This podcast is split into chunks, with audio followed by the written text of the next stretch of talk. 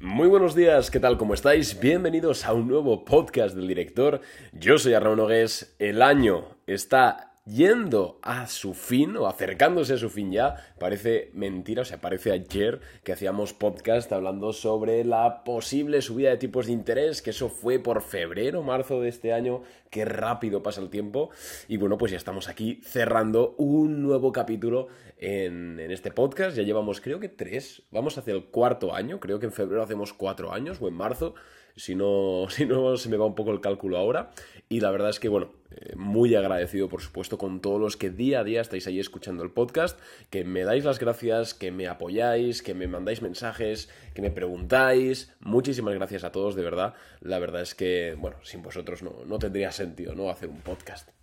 Entonces, en el episodio de hoy quiero, bueno, ampliar una especie, bueno, ampliar un poquito un hilo que he hecho en Twitter ahora que, bueno, más o menos me aburría. Entonces he dicho, oye, voy a hacer un hilo eh, hablando sobre, pues, los principales aprendizajes que, no que he aprendido porque de alguna u otra forma llevo ya mucho tiempo y más o menos ya, ya me los conocía, pero sí que los he reforzado. Entonces, estos son los cinco aprendizajes que 2022 en bolsa nos ha dejado. Así que vamos, vamos a darle caña. Por supuesto, quiero decir que esto es mi opinión.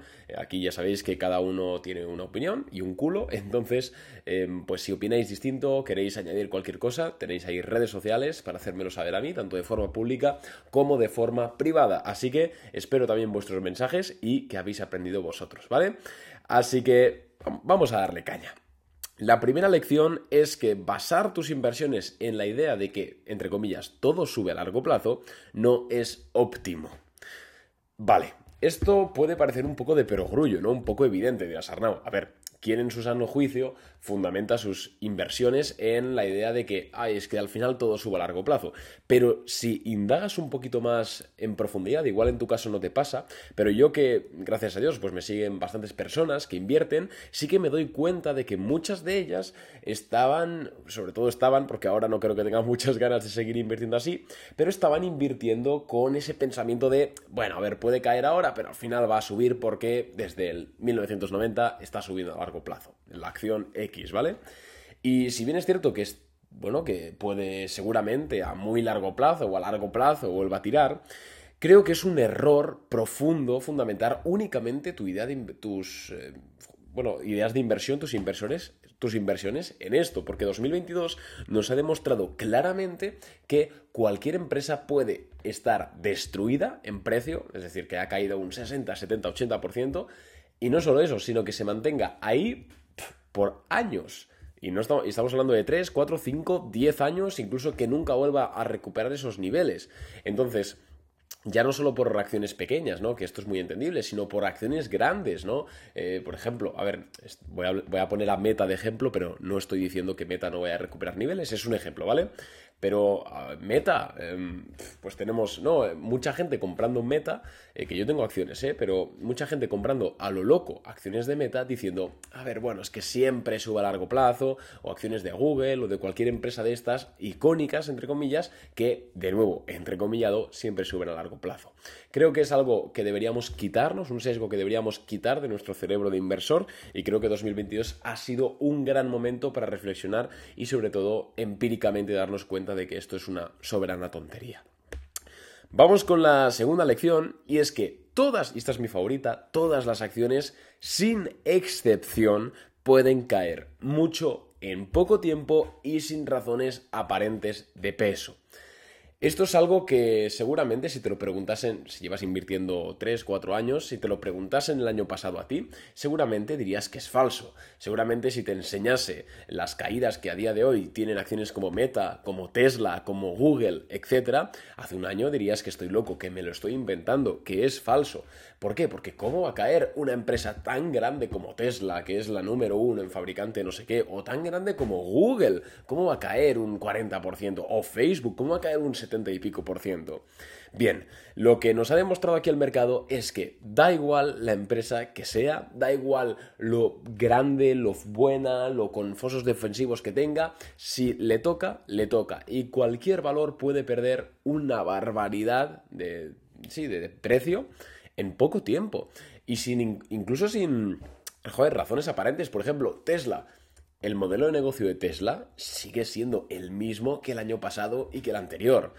Y Tesla tampoco ha hecho ningún cambio cuestionable o tampoco están destinando fondos a algo que no es rentable. De hecho, incluso Tesla sigue creciendo y sigue cumpliendo con las expectativas de crecimiento.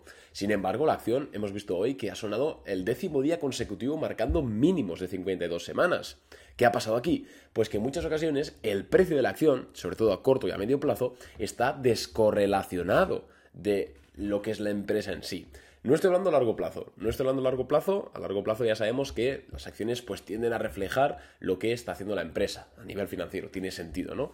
Pero a corto y medio plazo, en un plazo de uno o dos años, incluso tres, em, pues, están totalmente descorrelacionados el precio y la empresa.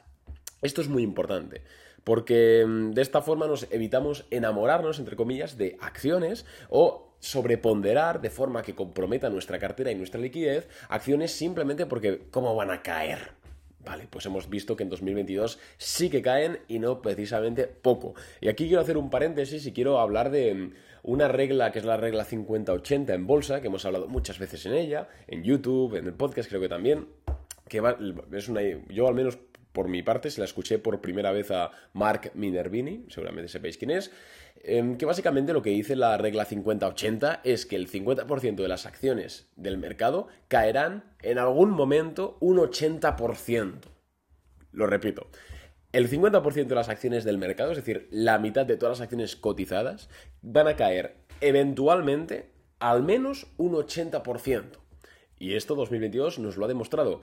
Muchísimas acciones perdiendo 80, 90%, incluso empresas que siguen siendo grandes, que lo siguen entre comillas petando, y es que esto es una regla inamovible del mercado de valores. Y además de la regla 50-80, también está la regla 80-50, que esta es incluso más interesante, y dice que el 80% de valores del mercado caerán eventualmente al menos un 50%.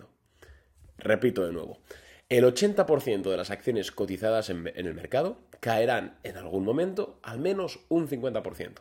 Estas son las dos reglas que más o menos desde hace un tiempo, desde hace un par de tres años, tres, cuatro años, han em, protagonizado mi forma de operar en bolsa, porque personalmente creo que es lo más importante del mundo, saber que cualquier empresa en, poco tiempo, incluso es que hemos visto que en meses las empresas han caído una barbaridad. ¿Cuánto ha caído Tesla?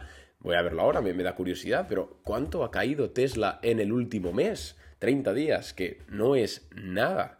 Pues Tesla en el último mes, hoy estamos a 23 de diciembre, o sea, vamos a buscar 23 de noviembre, ha caído un 40% Tesla en el último mes. 40%. Y desde máximos históricos, Tesla lleva un menos 70%. Y yo creo que con Tesla, si me permites la opinión, se va a cumplir eh, eso del 80% de caída. Entonces, importante que saber esto. Vamos con la lección número 3, y es que los grandes inversores no siempre son buen ejemplo. 2022 nos ha demostrado de nuevo que cuando todo sube en bolsa es muy sencillo ser un buen inversor, un buen analista, un buen especulador, un buen swing trader, es muy fácil. Y oye, que no me quejo. O sea, nosotros en 2019, 2020 y 2021, que fueron tres años muy alcistas, en Boring Capital y también yo personalmente, hicimos mucho dinero en bolsa. Hemos hablado muchas veces aquí de, compramos, mandábamos una idea de inversión a los clientes el lunes y el jueves la vendíamos con un 100% de rentabilidad. Obviamente eso es una locura, es una locura y es algo que ocurre muy pocas veces en, en cada década, pero ocurre y a mí me viene bien que ocurra. Pero es cierto que lo que decía Warren Buffett, ¿no? Cuando el mar está alto, eh, parece que todo el mundo sabe nadar, ¿no? Parece que todo el mundo va, eh, va, bien. Pero cuando baja la marea, entonces es cuando se ve quién está desnudo. Y en 2022 hemos visto como incluso fondos de inversión y gestores, ya no estoy diciendo gente de redes sociales, no, no, no, gestores que llevarán 10, 20, 30 años en ahí gestionando miles de millones de dólares, están perdiendo mm, cientos de millones y miles de millones de dólares por imprudencias, como puede ser Ark Invest, que ha perdido un 80%, que es así un poco el caso más sonado, pero también muchos inversores, muchos fondos que tenían, por ejemplo, mucha participación en Tesla, ahora que la tengo delante, que se las ha llevado por delante, o en mucha en Meta, que estaban poco diversificados, o con varios errores que al final yo creo que es bueno esto para el inversor particular, ya que desmitifica a todos estos gestores, que al final no es tan importante el traje que lleves o dónde salgas hablando, si te invitan a la tele a hablar de no sé qué, o si tú gestionas. No, lo más importante aquí es hacer dinero cuando el mercado va bien, que es lo fácil. Si no haces dinero cuando el mercado va bien, retírate. Y también hacer dinero cuando el mercado va mal. Y yo conozco gente que igual inicialmente dirías, pues por, también porque prejuzgamos mucho, dirías, este tío es un colgado, este tío no, no sabe realmente de mercados, y ves lo, lo, que ha operado en 2022 y el tío lleva siendo rentable seis años seguidos. Que sí, que oye, que igual no va a las mejores cenas de inversores en España, igual no se codea, eso da igual. Porque en bolsa, lo más importante, y esto es por lo que la gente paga Boring Capital, es ganar dinero. O sea, yo no vengo en bolsa, o sea, yo no tengo aquí las pantallas abiertas 10 horas al día para pasármelo bien. Yo estoy aquí para ganar dinero y en mi caso también hacérselo ganar a mis clientes. Y si, si pecamos de eso ya desde el principio, pues, pues hay un problema de concepción, ¿no? Entonces es importante. Voy con la lección número 4, que se me está quedando un podcast largo. Em, la lección número 4 es que siempre hay buenas empresas si sabes dónde buscar. Esto hemos hablado muchas veces. Eh, hace poco creo que hice una newsletter, que por cierto te puedes suscribir a nuestra newsletter, es gratis. Y mandamos dos, tres correos a la semana de, valor, nada de spam ni, ni, mierdas. La verdad es que, bueno, pues como, como, como, si fuesen, como si fuesen informes, ¿no? O algún podcast, lo mandamos por ahí, está bien, si te interesa. Y pues esto es muy importante, ¿por qué? Em, y no me voy a extender en esto, ¿vale? Pero Muchas personas cuando vemos, cuando ven un año tan malo como 2022, donde hay muchas empresas que han caído una barbaridad, etcétera, etcétera, etcétera, em, digamos que no se acobardan, pero sí que em, les entra un miedo casi patológico y al final pues dicen, bueno, este año no opero o este año no, ¿vale?